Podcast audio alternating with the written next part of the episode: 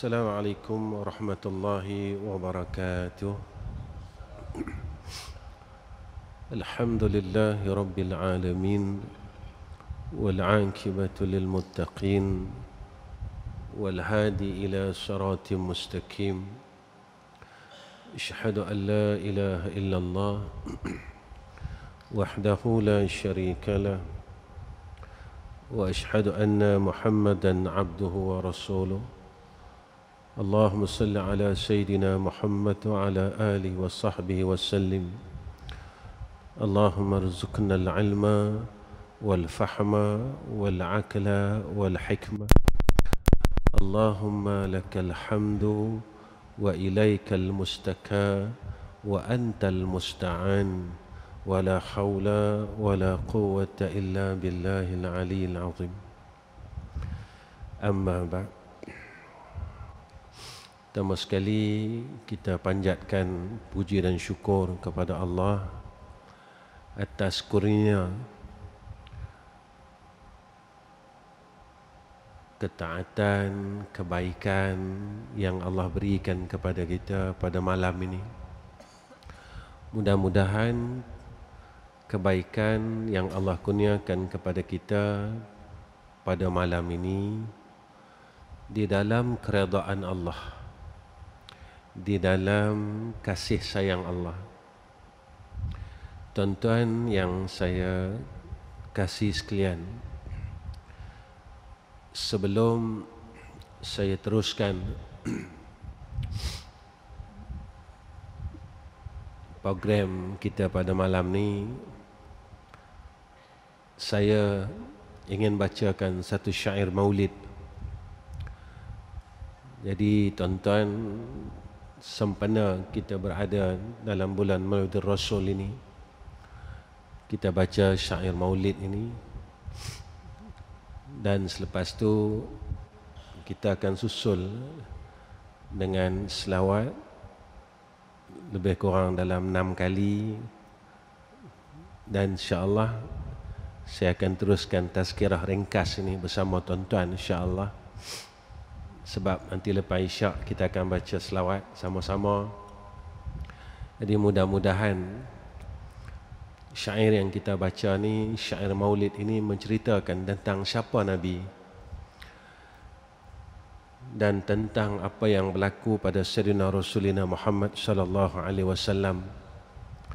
Mudah-mudahan tuan-tuan besok bila ditanya kepada kita tentang bagaimanakah kasih kalian kepada Sayyidina Rasul.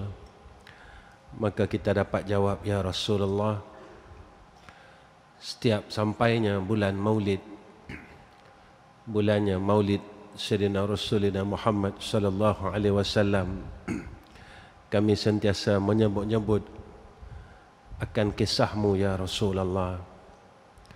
Pada waktu itu mudah-mudahan kasih kita itu dapat diterima oleh Sayyidina Rasulina Muhammad sallallahu alaihi wasallam Bismillahirrahmanirrahim الصبح بدا من طلعته والليل دجا من وفراته فقار السلام فدلا وعلا.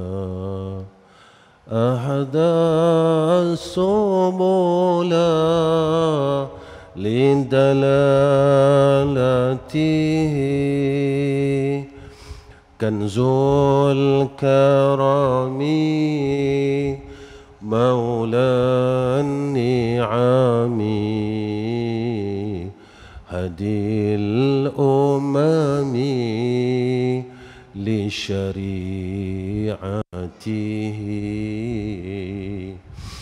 أزكى النسب أعلى الحسب كل العرب في خدمته. سعة السلام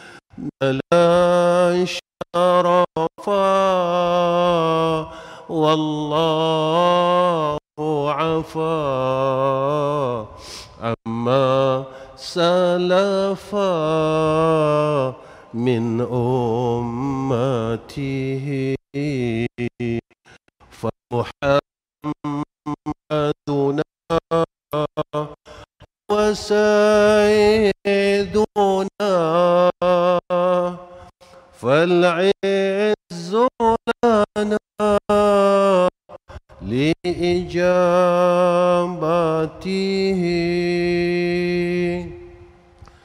صلى الله عليك وسلم يا رسول الله. في كل لمحة ونفس عدد ما وسعه علم الله. صلى الله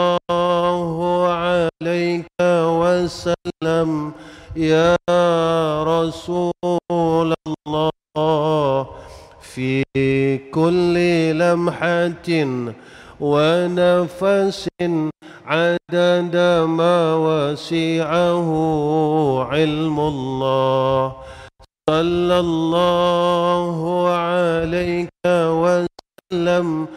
يا رسول الله. في كل لمحة ونفس عدد ما وسعه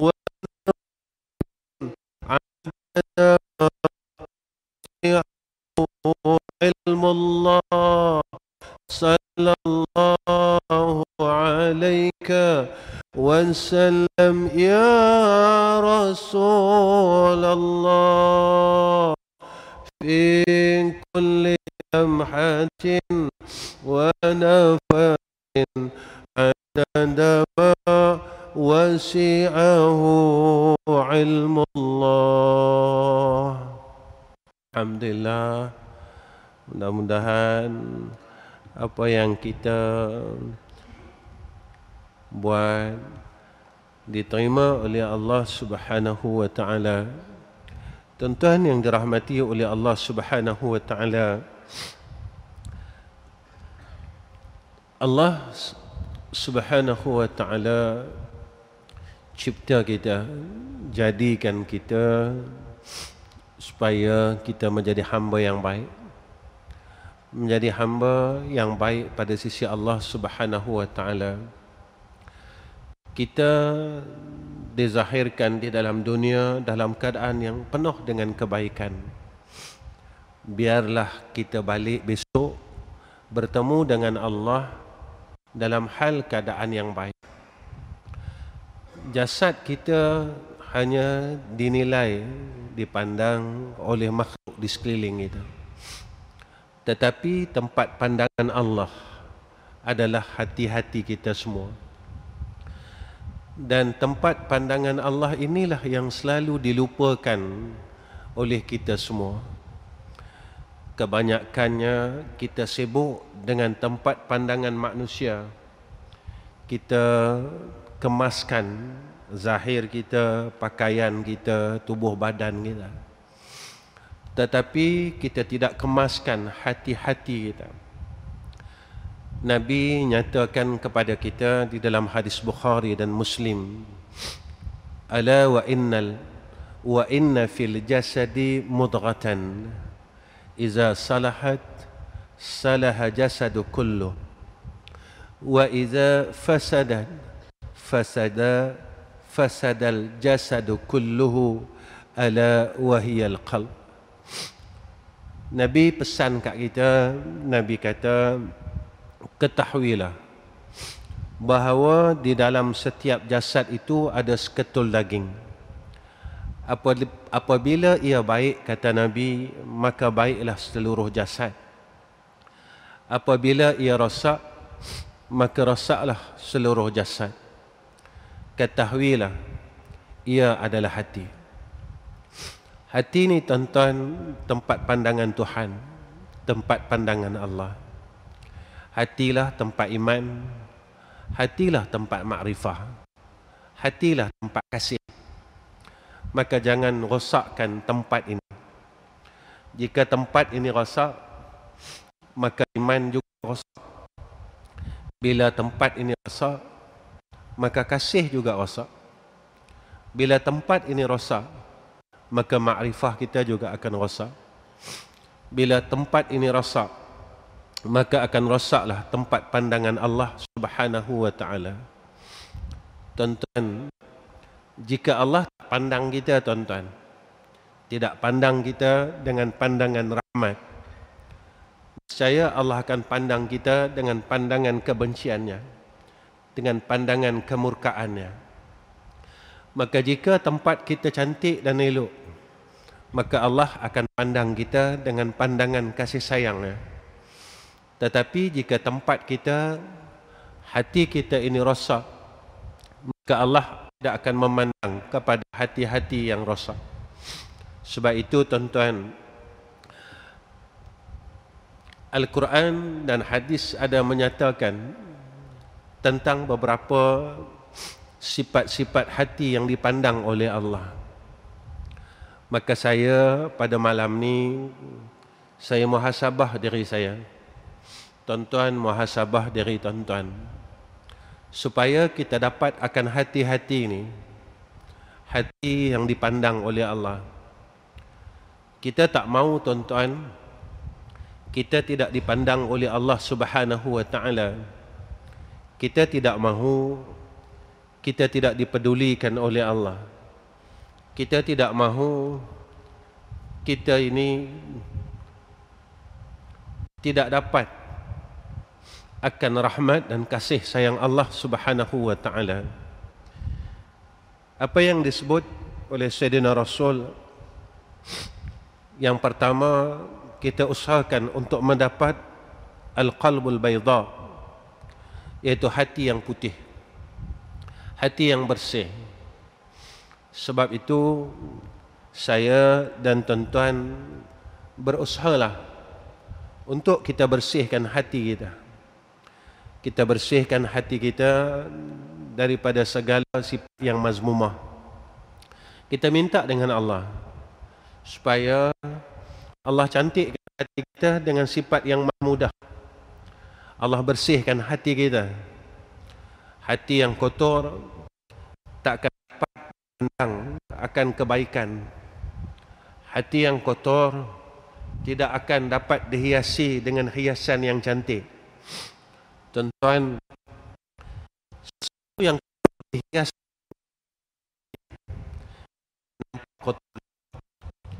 tetapi perkara yang bersih benda yang bersih walaupun tidak dengan hiasan yang mahal dia nampak tetap bersih.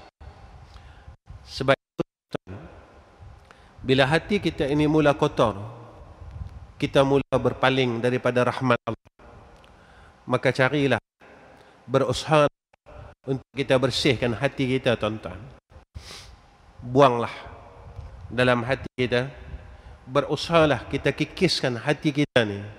Kita basuh dengan zikrullah. Basuh dia dengan salawat. Mudah-mudahan hati kita bersinar.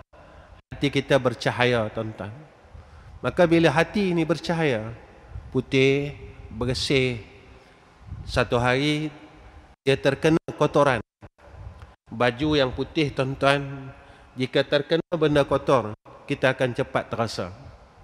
Sebab itu bila hati yang bersih, hati yang putih, bila diri kita ini buat kejahatan dan kemaksiatan, ketika itu kita akan cepat rasa bersalah dengan Allah. Kita mula cepat menyesal dengan Allah. Saya tanya dari tuan-tuan, dalam bulan ini berapa kalikah kita sujud bertaubat kepada Allah Subhanahu wa taala. Saya tak mungkin tak buat salah sebulan tuan-tuan. Saya tak mungkin tak buat salah dalam setahun. Tetapi persoalannya berapa kalikah kita sujud kepada Allah kita mengaku kesalahan kita. Kita terasa yang kita ni bersalah dengan Allah. Ya Allah, aku hamba yang banyak buat salah kepada Engkau ya Arhamar Rahim. Jika pandangan mata hati ini tuan-tuan kotor, bagaimana pandangan zahir ini boleh bersih? Satu saja tuan-tuan. Kalau pandangan mata kita kotor, layakkah mata kita ini tuan-tuan besok dapat memandang wajah Sayyidina Rasulina Muhammad sallallahu alaihi wasallam. Kalau yang akhir kita ini kotor tuan-tuan. Pandangan mata kita ini pandangan mata yang selalu melihat akan kejahatan. Allah izin tak untuk kita melihat akan wajah yang bersih itu yaitu wajah Sayyidina Rasulina Muhammad sallallahu alaihi wasallam hati yang kotor layakkah hati ini untuk menerima perkara-perkara yang bersih daripada Allah Subhanahu wa taala. Yang keduanya tuan-tuan, kita berusahalah untuk mendapat hati yang disebut oleh Allah qulub mutmainnah. Hati yang tenang yang Allah nyatakan alladzina amanu wa tasma'unna qulubuhum bi dzikrillah Ala bi dzikrillah tasma'innul qulub. Kita carilah tuan-tuan hati yang sentiasa tenang. Kenapa kita perlu cari hati yang tenang? Kerana orang mukmin ini sentiasa diberikan sakinah oleh Allah. Kenapa tuan-tuan orang mukmin dikurniakan sakinah? Kerana tempat orang mukmin besok adalah di jannah Allah. Maka sifat ahli syurga ni tenang tuan-tuan. Dan kita sifat di dalam dunia ini menentukan akan kehidupan kita di akhirat.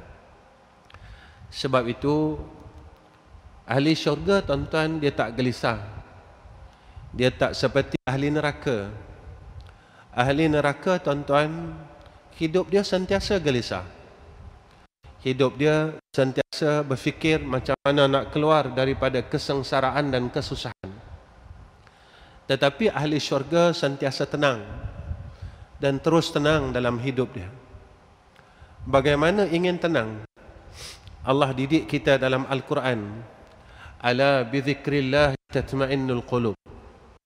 Kita sentiasalah ingat Allah. Tuan-tuan, saya dan tuan-tuan kita marilah belajar supaya kita tak lupakan Allah. Janganlah sekali-kali kita melupakan Allah. Selalu saya sendiri pun saya faham dulu tuan-tuan. Berzikir maksudnya dengan lafaz zikir. Tetapi kata ulama hakikat zikir itu adalah mengekalkan ingat Makna zikir itu ingat. lafaz zikir, lafaz ingat ini bermacam-macam lafaz. Tetapi biarlah kita mengekalkan ingat kepada Allah. Sebab itu tuan-tuan, kadang-kala kita rasa nak melafazkan zikir itu panjang. Kita nak sebut subhanallah wa bihamdihi subhanallahil azim. Panjang ya Allah. Kita nak sebut La ilaha illallah. Panjangnya Ya Allah. Kita nak baca selawat Allahumma salli wa sallim ala Sayyidina Muhammad wa ala ali Sayyidina Muhammad. Panjangnya Ya Allah. Sekurang-kurangnya tuan-tuan Kita ingatlah Allah dengan asma' yang pendek Iaitu dengan asma' Allah Apa salahnya tuan-tuan saya dan tuan-tuan belajar daripada sekarang sampai kita nak dimatikan oleh Allah. Kita selalu dah sebut ya Allah. Ya Allah. Ya Allah. Ya Allah. Ya Allah. Ya Allah. Ya Allah. Apa pun keadaan kita. Kita naik motor, kita sebutlah ya Allah. Kita masuk rumah kita sebutlah ya Allah. Sambil kita berniaga dan bekerja mulut kita sentiasa menyebut ya Allah. Ya Allah. Ya Allah. Tuan-tuan seorang hamba yang mulutnya sentiasa memanggil nama Allah. Ya Allah wahai Allah Ya Allah.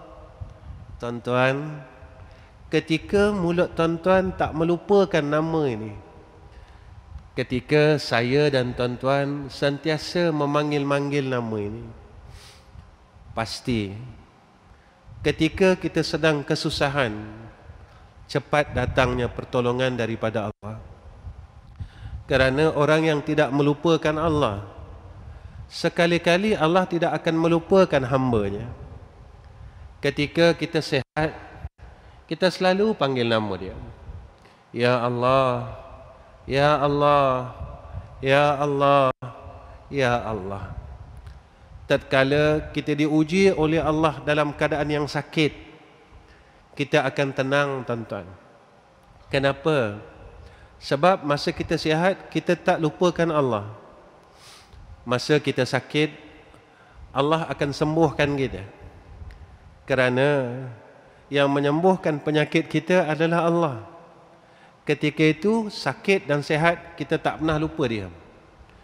Dan jika ketika kita sakit itu kita ditakdirkan bertemu dengan Allah, kita akan rasa seronok untuk bertemu dengan Allah. Kenapa tuan-tuan? Kerana Allah lah kekasih kita. Kerana Allah lah kekasih dia. Seseorang yang mengasihi akan Allah, maka mulutnya dia tidak akan pernah lengkang menyebut nama kekasihnya. Sebab itu tuan-tuan, kalau kita sayang seseorang, kita sentiasa akan sebut nama seseorang. Jika kita sayang Allah, kita sayang Allah, kita kasih Allah, kita sentiasa akan sebut namanya. Kita tak mampu nak sebut nama yang panjang tuan-tuan. Memadalah. Kalau kita sebut dapat sebut nama yang pendek. Mudah-mudahan Allah tidak melupakan kita dalam semua keadaan dan masa. Masa senang kita, masa susah kita, masa lapang kita, masa sempit kita, masa sakit kita, masa sihat kita, Allah tak lupakan kita. Yang ketiga tuan-tuan Iaitu saya dan tuan-tuan berusahalah Mencari hati yang disebut oleh Allah Qalbun Salim Hati yang sejahtera Di dalam tafsir Menjelaskan Kepada kita tuan-tuan. Hati yang sejahtera Hati yang tak pernah menyekutukan Allah. Dalam akidah Dalam amalan. Orang yang kalbun salim ini tuan-tuan yang disebut oleh Allah dalam Al-Quran yauma la yanfa'u malun wala banun illa man atallaha biqalbin salim. Saat besok di yaumul akhirah tidak ada manfaat harta dan anak pinak melainkan orang yang datang kepada Allah dengan hati yang sejahtera. Hati yang tak pernah menduakan Allah. Cintanya tak pernah menduakan Allah. Kasihnya tidak pernah menduakan Allah.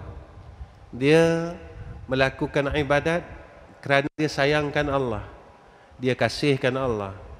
Sebab itu tuan-tuan, besok akhirat kita akan selamat kerana kita akan bertemu dengan kekasih kita iaitu Allah Subhanahu wa taala. Saya selalu bercakap dengan diri saya tuan-tuan tentang kasih dan sayang Allah. Saya tak mampu nak balas kasih sayang Allah. Tak tahulah tuan-tuan, saya tak mampu untuk membalas semua nikmat yang Allah berikan kepada saya daripada saya lahir sehinggalah sekarang. Bagaimana kita nak balas tuan-tuan? Nikmat Allah ini terlalu banyak. Kita hanya mampu sedaya upaya kita sebagai seorang hamba yang lemah. Kita balas nikmat mata ini saja tuan-tuan kita tak mampu. Ibadah kita sedikit. Zikir kita sedikit kita tak mampu untuk berselawat, bertahlil. Saya mengaku tuan-tuan, saya tak banyak semayang sunat. Bukan seperti orang alim yang lain, ulama-ulama yang lain. Kita tak mampu berjaga malam, beribadah ratusan rakaat, puluhan rakaat. Kita hanya mampu tidur pada waktu malam. Kita hanya mampu berada di atas katil-katil kita yang empuk tuan-tuan. Tapi Allah sayang kita. Allah tetap sayang kita. Allah tetap kasihan kita. Sebab kejujuran kita. Sebab keikhlasan kita. Inilah yang dipandang oleh Allah. Kerana kita ikhlas dengan Allah subhanahu wa ta'ala. Tetapi tuan-tuan jangan kita reda dengan apa yang telah kita buat. Walaupun kita lemah tapi kita berusahalah. Saya dan tuan-tuan berusahalah untuk mengapai kasih sayang Allah ini tuan-tuan.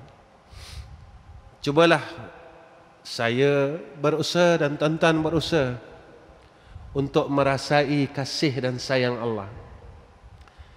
Tuan-tuan, apa yang Nabi buat pada kita bukan sekadar Nabi kasih saja pada kita. Tetapi Nabi mengasihi Allah lebih daripada segala-galanya.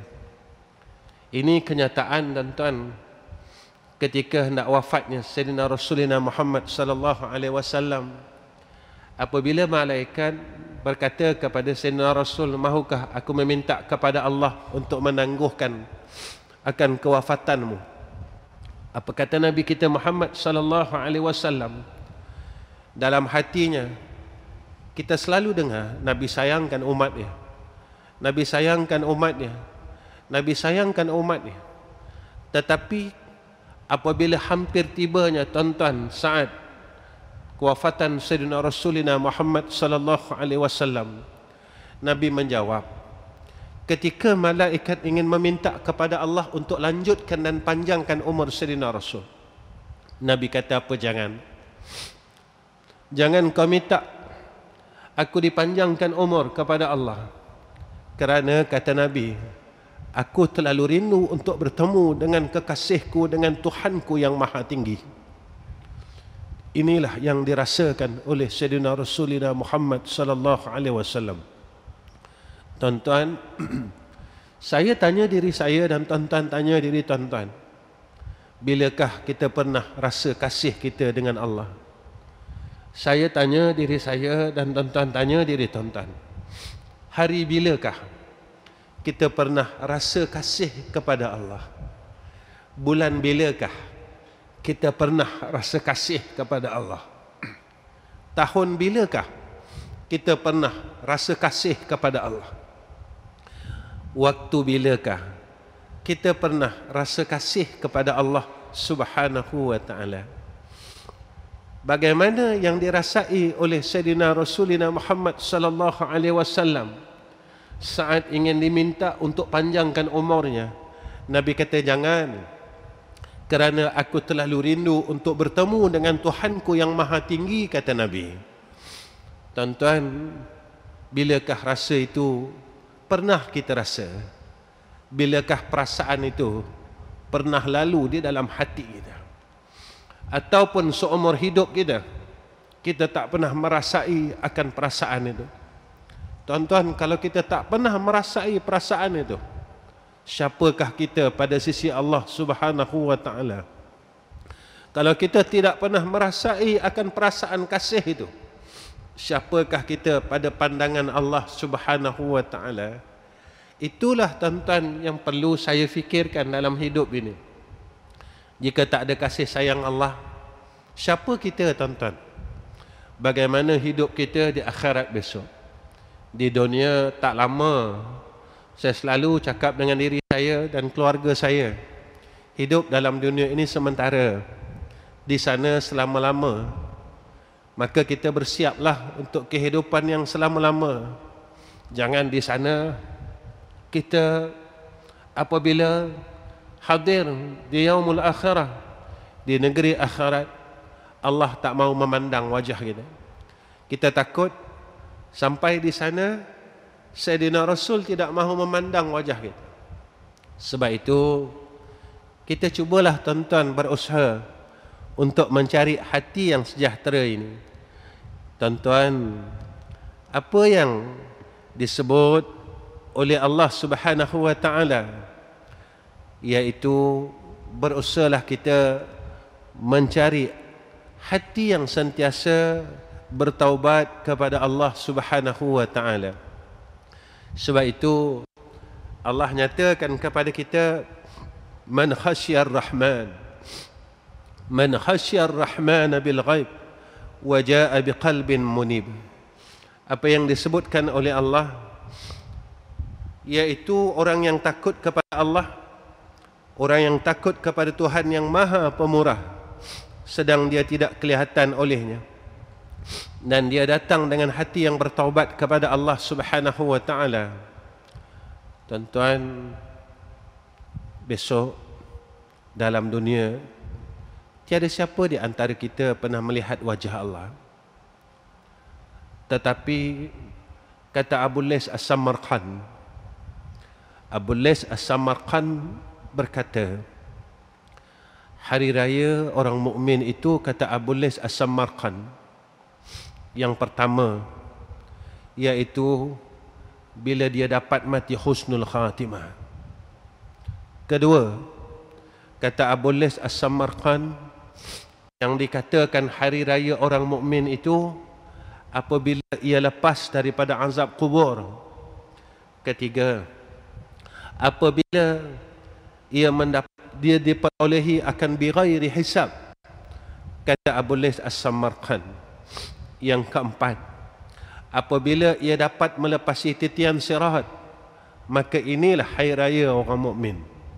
Dan yang ta- yang kelima apabila ia dapat masuk ke dalam syurga Allah dan sebesar-besar hari raya orang mukmin kata Abu Les As-Samarqand iaitu apabila seorang hamba itu dapat menatap akan wajah Allah Subhanahu wa taala Inilah sebenar-benar hari raya kata kata Abu Lais As-Samarqand. Tetapi kita perlu ingat apabila kita ini berdosa dengan Allah maka kita tidak akan layak untuk duduk dalam syurga Allah. Maka datanglah kepada Allah dengan hati yang bertaubat kepada Allah. Sebab itu Allah nyatakan kepada kita dalam hadis qudsi walaupun sebanyak mana dosa kita tuan-tuan.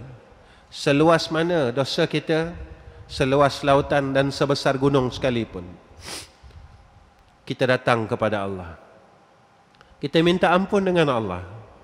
Kita merayu dengan Allah. Kita minta belas kasihan Allah. Jangan risau tuan-tuan. Allah dah janji kepada kita la ubali Aku tidak peduli. Aku akan ampunkan dosa. Aku akan mampunkan dosa kamu, kata Allah. Walaupun dosa kita seluas lautan, sebesar gunung sekalipun. Tuan-tuan, iblis ini meninggalkan satu sujud saja. Dia telah dimurkai oleh Allah. Sekali saja tuan-tuan. Saya dan tuan-tuan bertanyalah kepada diri masing-masing dalam hidup kita kita tinggalkan sekali sujud atau beribu-ribu kali sujud telah kita tinggalkan. Dalam hidup kita berapa kalikah kita telah meninggalkan sujud kepada Allah? Iblis sekali saja tuan-tuan dia meninggalkan sujud kepada Allah. Aba wastakbara wa kana minal kafirin. Saya kena lihat diri saya zaman muda saya dulu berapa kalikah saya telah meninggalkan sujud kepada Allah Subhanahu wa taala? Kalau bukan sekali kalau puluhan kali kalau ratusan kali kalau ribuan rakaat ribuan kali saya meninggalkan sujud kepada Allah apakah saya tidak dimurkai oleh Allah? Jika iblis yang hanya tinggal sekali sujud dimurkai oleh Allah, apakah kita yang telah meninggalkan sujud dengan Allah berpuluh-puluh dan beratus-ratus kali kita tidak dimurkai oleh Allah? Tetapi kita kena ingat rahmat Allah mendahului akan kemurkaannya. Allah minta kita mengaku saja di hadapan Allah dan kembali kepada Allah. Kita mengakulah dengan Allah sebelum Allah jemput kita tuan-tuan.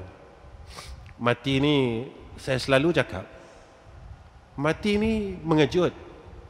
Mati ni tak ada isyarat. Mati ni tak ada tanda tuan-tuan. Tiba-tiba je kita sakit. Tiba-tiba je Allah boleh panggil kita dan balik menemui Allah. Tetapi kalau kita balik dalam keadaan yang kita sombong dan kita tak mahu mengaku kesilapan kita. Kita rasa kita orang hebat. Mau ke Allah tengok kita dan Allah pandang kita di yaumul akhirah. Mata kita yang selalu buat maksiat layak ke mata kita nak tengok wajah Nabi kita sallallahu alaihi wasallam? Tuan-tuan, beginilah ukurannya. Dalam dunia lagi mata kita mata hati kita mata roh kita tak dibenarkan untuk melihat wajah Rasul. Dalam dunia lagi tuan-tuan. Kerana hati yang kotor kita masih lagi belum dapat melihat wajah Nabi kita di dalam mimpi. Ya. Dalam dunia lagi mata hati kita ditutup oleh Allah untuk melihat wajah Rasulullah sallallahu alaihi wasallam. Bagaimana besok dekat akhirat tuan-tuan? Bolehkah mata ini yang berbuat maksiat? Mata ini yang melihat kejahatan? Mata ini yang berbuat maksiat? Mata ini layak untuk melihat akan wajah Rasulullah sallallahu alaihi wasallam. Tuan-tuan, mungkin kita rasa kita tak salah.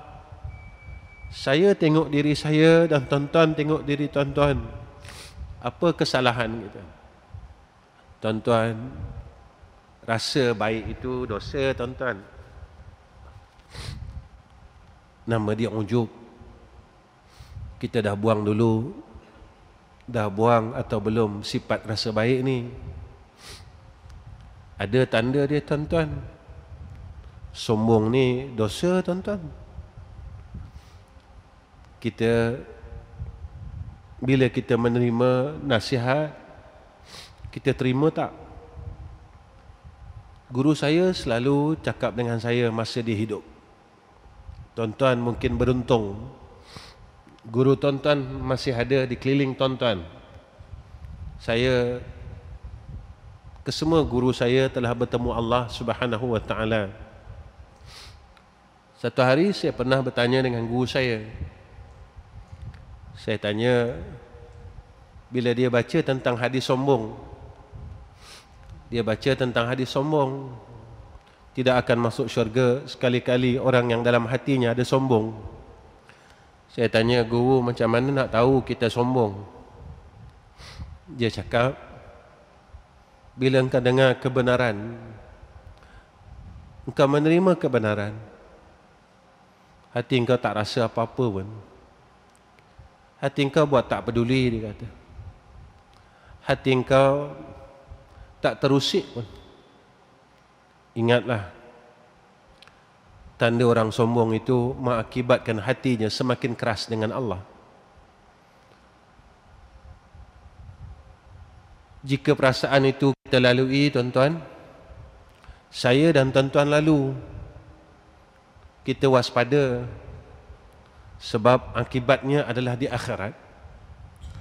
Akibatnya bukan dalam dunia. Orang yang sombong masih boleh makan. Orang yang sombong masih boleh berjalan. Orang yang sombong masih boleh cari duit, tuan-tuan. Tetapi di sana orang yang sombong tak akan dapat rahmat daripada Allah Subhanahu wa taala. Itulah yang kita paling takut. Orang yang sombong tak akan dapat syafaat daripada Sayyidina Rasulina Muhammad sallallahu alaihi wasallam. Itulah yang kita takut. Itulah yang paling kita risaukan keadaan kehidupan kita besok di akhirat. Saya tak kuat tuan-tuan. Saya lemah. Saya tak mau apabila sampai di negeri akhirat kita juga tak kuat. Kita lemah. Kita tak mampu menghadapi akan azab Allah. Azab Allah Subhanahu wa taala.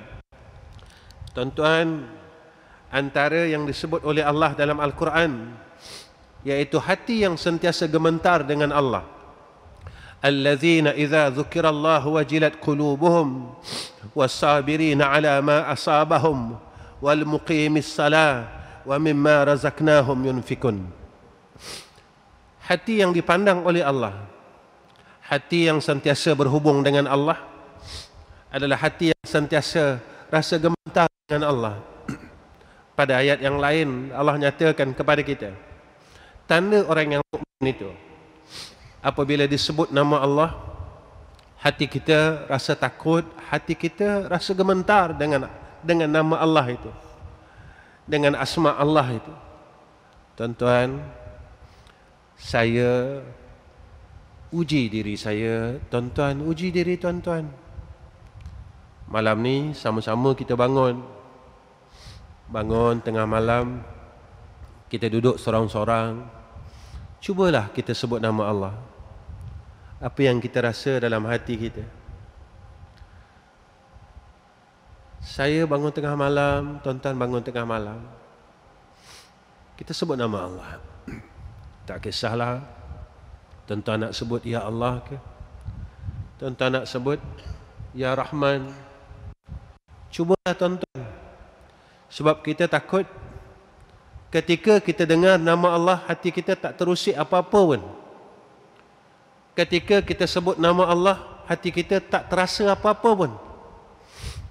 Ketika kita dengar akan kalam Allah, hati kita tak rasa apa-apa pun.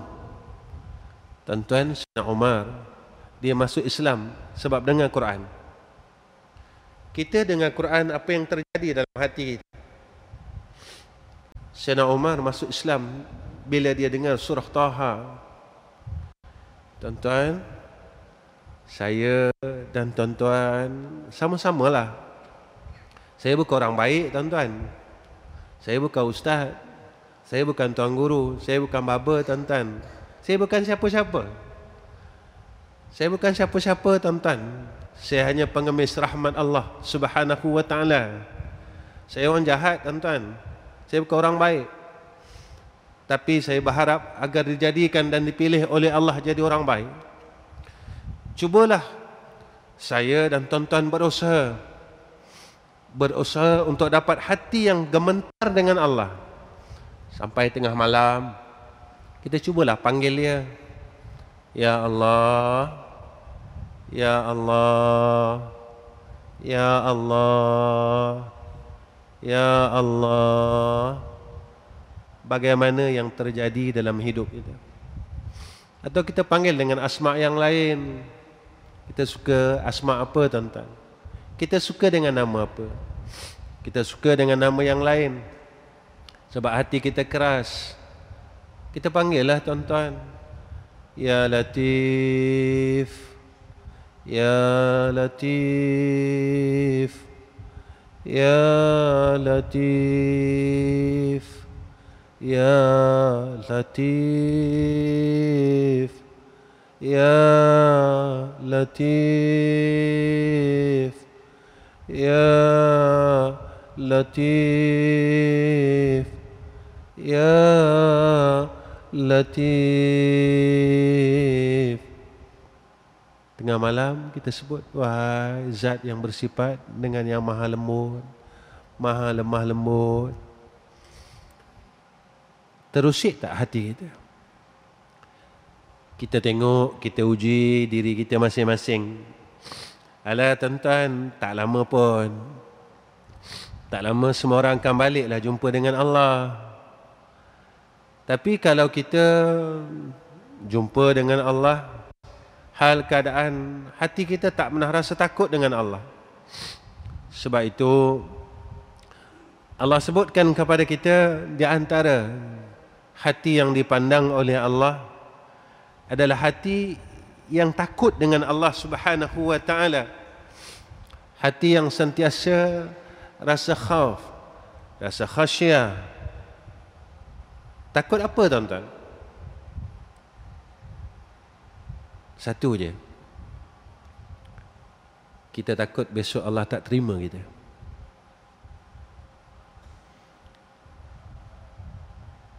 Kita takut besok kita balik Allah tak terima kita.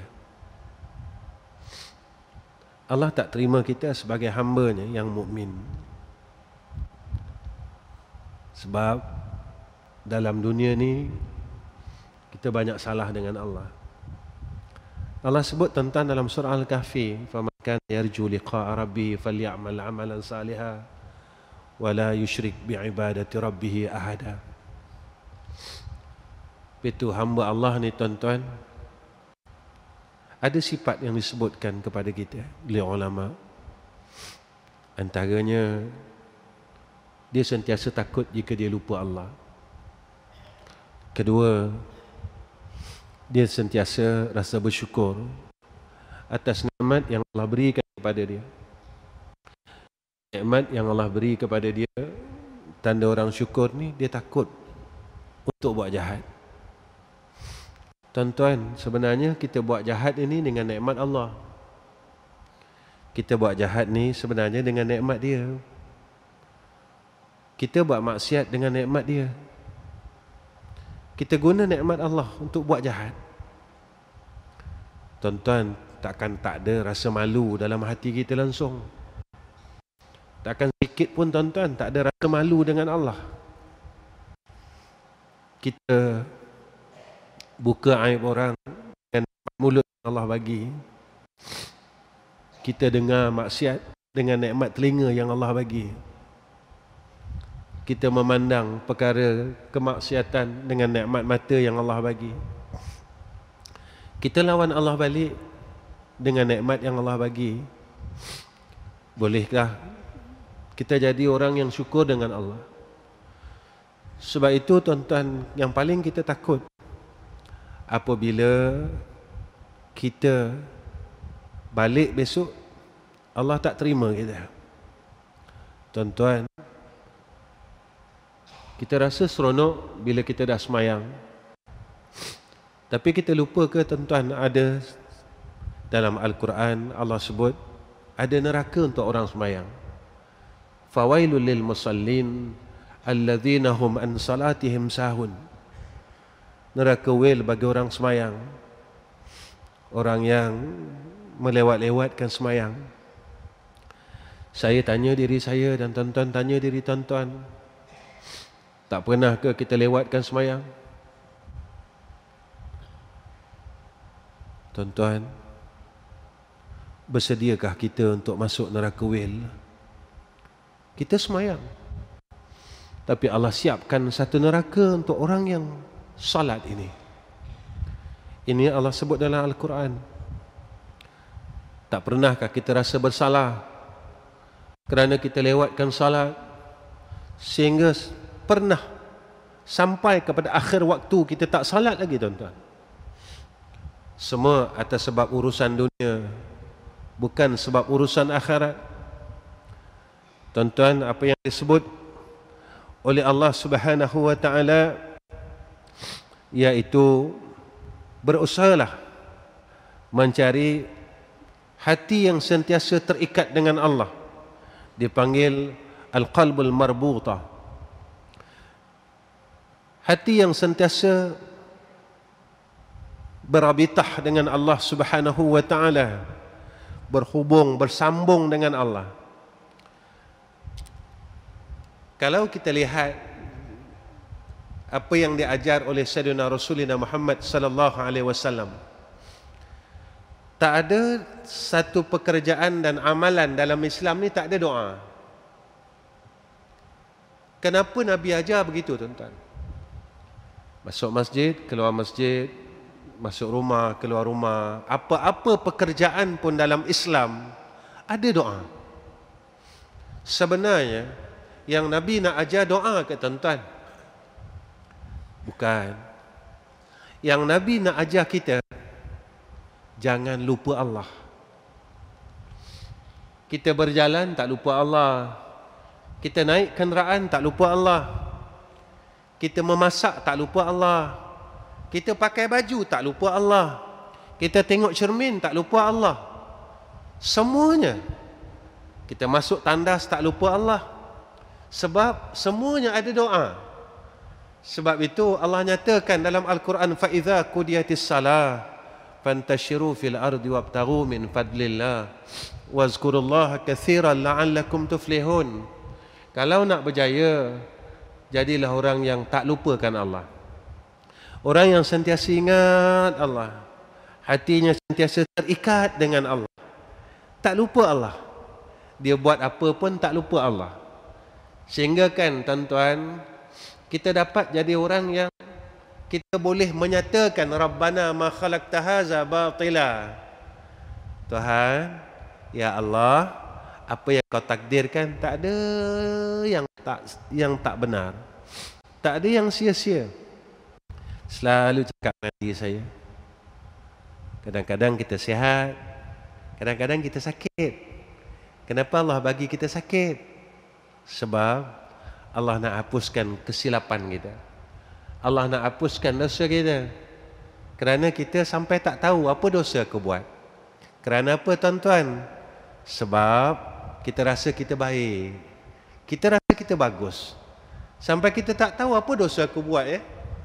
Sebenarnya perkara itulah yang dirasai oleh iblis sebelum ia dilaknat. Dia sentiasa diri dia bagus. Nabi ajar kita supaya kita sentiasa muhasabah diri kita sampai Allah nyatakan kepada kita innallaha yuhibbut tawwabin wa yuhibbul mutatahhirin. Dan apa lagi yang disebut oleh Allah?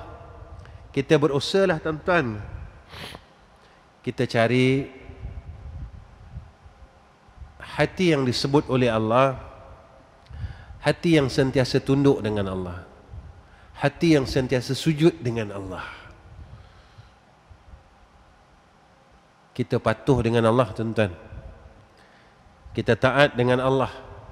Ini Allah sebut dalam surah Al-Hajj ayat 54 kita sentiasa tunduk dengan Allah. Jangan kita lawan Allah. Saya azamlah tuan-tuan. Mulai malam ni. Dan tuan-tuan azamlah Ya Allah Berilah aku kekuatan Supaya aku sentiasa tunduk dengan perintah engkau. Jadilah aku Ya Allah Hamba yang tak nak melawan kau Ya Arhamar Rahimin Kita semayang tuan-tuan Kita puasa, kita zakat Tapi masih lagi kita buat maksiat Sombong Ujub Mengumpat Memaki Dan sebagainya Pemarah ini semua perkara yang berdosa tuan-tuan. Perkara yang tak dibenarkan oleh Allah. Perkara yang dilarang oleh Allah. Tapi kita tak perasan dosa-dosa ni. Dosa-dosa riak dan sebagainya. Kita tak perasan. Kita datang kepada Allah solat dalam keadaan hamba yang sombong dengan Allah. Macam mana kita nak dapat seperti ini yang Allah sebut dalam surah Al-Mu'minun. Orang mukmin yang berjaya dia semayang dalam keadaan yang khusyuk. Kita gagal sampai sekarang tuan-tuan. Kerana kita tak pernah rasa khusyuk dalam salat. Kita bukan orang yang berjaya tuan-tuan. Kita masih lagi orang yang gagal.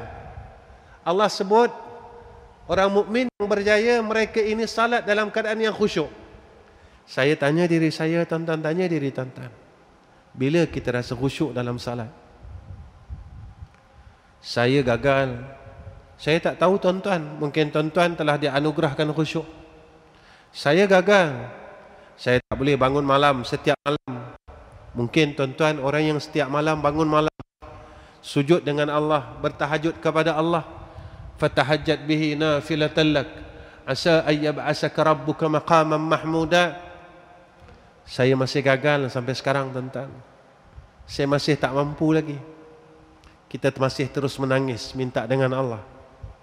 Sampai waktu subuh. Kita tuan-tuan tengok jam ya Allah dah masuk subuh. Aku tak dapat semayang malam. Kadang-kadang kita bangun pukul 4 pagi. Kita tidur balik tuan-tuan. Kita tak mampu nak angkat takbir. Badan kita sehat. Kita kuat. Kita bertanya dengan diri kita. Ya Allah Kenapa aku tak mampu angkat takbir? Kenapa aku tak mampu nak angkat tangan aku Untuk salat tahajud Kenapa ya Allah Kita tanya dengan diri kita Tuan-tuan bukan sehari tuan-tuan dah puluhan tahun kita macam ni. Bukan sebulan, dah puluhan tahun kita masih tak mampu angkat tangan kita untuk sujud dengan Allah pada dua per tiga malam. Walaupun Allah janji dengan kita satu janji yang besar. Dalam hadis Qudsi Allah janjikan kepada kita waktu dua per tiga malam tu siapa yang datang minta ampun Siapa yang meminta ampun maka Allah ampunkan. Siapa yang ada hajat minta dengan Allah, Allah kabulkan. Tuan-tuan, walaupun peruntukan yang besar diberikan kepada kita. Tapi seolah-olah kita tak mau. Kita tak pedulikan peruntukan itu. Lalu saya bertanya dengan diri saya dan tuan-tuan, Apakah selama ini kita tak sedar yang kita dalam kesombongan? Kita sombong dengan rahmat Allah. Setiap malam Allah peruntukkan kepada kita waktu itu. Tetapi kita tak pernah pun rasa menyesal. Kita susah hati, kita gelisah. Kita rasa gagalnya aku dalam hidup ini. Di dunia orang nilai duit kita, tuan-tuan. Orang nilai kereta kita, orang nilai rumah kita. Tetapi di akhirat orang tak nilai itu semua. Orang tak tengok itu semua. Yang orang tengok adalah ketakwaan kita kepada Allah. Sujud kita dengan Allah. Tunduk kita dengan Allah.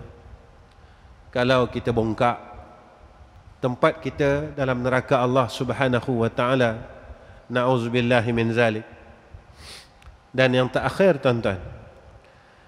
Hati yang disebut oleh Allah adalah hati yang jinak dengan Allah. Tuan-tuan boleh tengok dalam surah Al-Anfal ayat 63.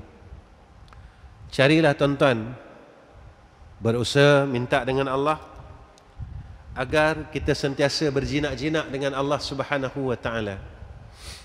Kita berkasih-kasih dengan Allah kita bersuka-suka dengan Allah. Kita selalu dekat dengan Allah. Tuan-tuan, saya selalu tanya diri saya. Dalam satu hari, satu malam, berapa kali kita sebut nama dia? Kalau tak ada semayang lah tuan-tuan. Jika semayang lima waktu ni tak wajib, berapa kali kita sebut nama dia? Jikalah lima waktu ni tak wajib tuan-tuan, berapa kali kita sebut nama dia? dalam satu hari satu malam Kita bersyukur sebab ada salat lima waktu. Maka dalam kita lalai-lalai, kita dapat sebut nama dia. Kita dapat mengucapkan Allahu Akbar. Kita dapat baca Fatihah. Kita dapat baca surah. Kita dapat baca tasbih. Kita dapat baca istighfar. Kita dapat baca selawat dengan adanya salat.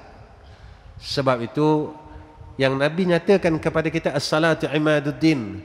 Faman aqamaha aqamaddin wa man tarakaha faqad hadamaddin. Tuan-tuan yang dirahmati oleh Allah Subhanahu wa taala sempena bulan Maulid ini. Tuan-tuan saya berharap dengan Allah mulai pada malam ini tuan-tuan kita berazamlah banyakkanlah selawat kita pada Nabi amalan selawat ini tuan-tuan Nabi janji kat kita. Satu selawat kita dapat sepuluh rahmat.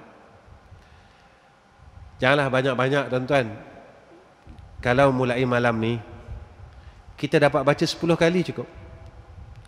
Kalau sebulan dah tiga ratus tuan-tuan. Kalau sepuluh bulan kalau 12 bulan kita kali dengan 10. Kalau sebulan dah ada 300. Kita kali dengan 10 tuan-tuan telah ada 3000 rahmat untuk kita.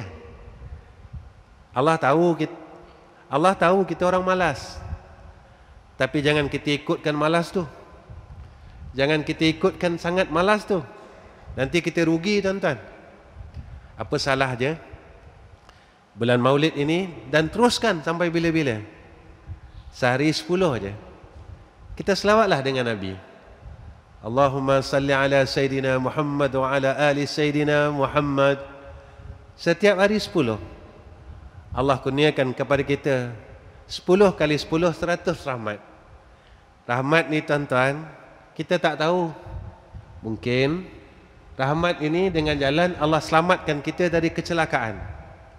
Saya amat berharap bulan ni bulan bulan hujan. Apa yang kita nak sangat tuan-tuan? Kita nak selamat supaya kita tak dikurniakan balak banjir. Apa salahnya? Siapa yang boleh tahan air naik tuan-tuan? Siapa yang boleh turunkan air? Allah tunjukkan kepada kita air dapat musnahkan bangunan. Habis ternakan habis perniagaan, habis barang-barang. Kalau tak ada rahmat, kita ada apa tuan-tuan? Kita cuma boleh lari dari atas bukit. Tapi ingat, pernah terjadi satu peristiwa. Walaupun lari di atas bukit sekalipun, maka kita dimusnahkan oleh Allah. Iaitu zaman Nabi Allah Nuh AS. Sebab itu, tuan-tuan, kita jangan sombong dan mungkar. Mulalah hari ini jangan banyak 10 aja tuan-tuan selawat kita tak payah panjang pun اللهم صل على سيدنا محمد وعلى آل سيدنا محمد. اللهم صل على سيدنا محمد وعلى آل سيدنا محمد. اللهم صل على سيدنا محمد وعلى آل سيدنا محمد. اللهم صل على سيدنا محمد وعلى آل سيدنا محمد. اللهم صل على سيدنا محمد وعلى آل سيدنا محمد. اللهم صل على سيدنا محمد وعلى آل سيدنا محمد. اللهم صل على سيدنا محمد وعلى آل سيدنا محمد. اللهم صل على سيدنا محمد وعلى آل سيدنا محمد. اللهم صل على سيدنا محمد وعلى آل سيدنا محمد اللهم صل على سيدنا محمد وعلى آل سيدنا محمد Sepuluh cukup tuan-tuan Tuan-tuan Ketika kita ucapkan Allahumma salli ala Sayyidina Muhammad Wa ala ahli Sayyidina Muhammad Cubalah tuan-tuan bayangkan. Nabi senyum mendengar suara-suara kita. Nabi senyum mendengar suara-suara kita. Bukan apa tuan-tuan. Saya kadang-kadang bila baca selawat Kadang-kadang kita terbayang macam kita duduk depan makam Sayyidina Rasulina Muhammad sallallahu alaihi wasallam. Bukan apa kadang-kadang kita sedih tuan-tuan. Sedih. Kita baca selawat. Nabi sayang kita. Dan kita kata kita sayang Nabi tapi kita tak mampu baca selawat. Nabi nak tak percaya cakap kita yang kadang-kadang yalah saya apa kadang-kadang sedih tu sebab apa kadang kita baca selawat dengan kadang macam kita terasa kita duduk depan makam Nabi macam mana keadaannya tuan-tuan? Kita ramai-ramai baca selawat duduk depan makam Nabi. Kita nak buat macam tu tak boleh. Sebab kat sana kan tak bagi kan tuan-tuan? Kat sana dekat Madinah kan tak boleh. Kita dapat bayangkan aja tuan-tuan. Kita kat sana nak buat ramai-ramai macam tu depan makam Nabi kita baca selawat tak boleh dilarang. Tapi kita cuba dapat bayangkan aja. Kita baca selawat seolah di depan Rasulullah sallallahu alaihi wasallam. Kalau Rasulullah ini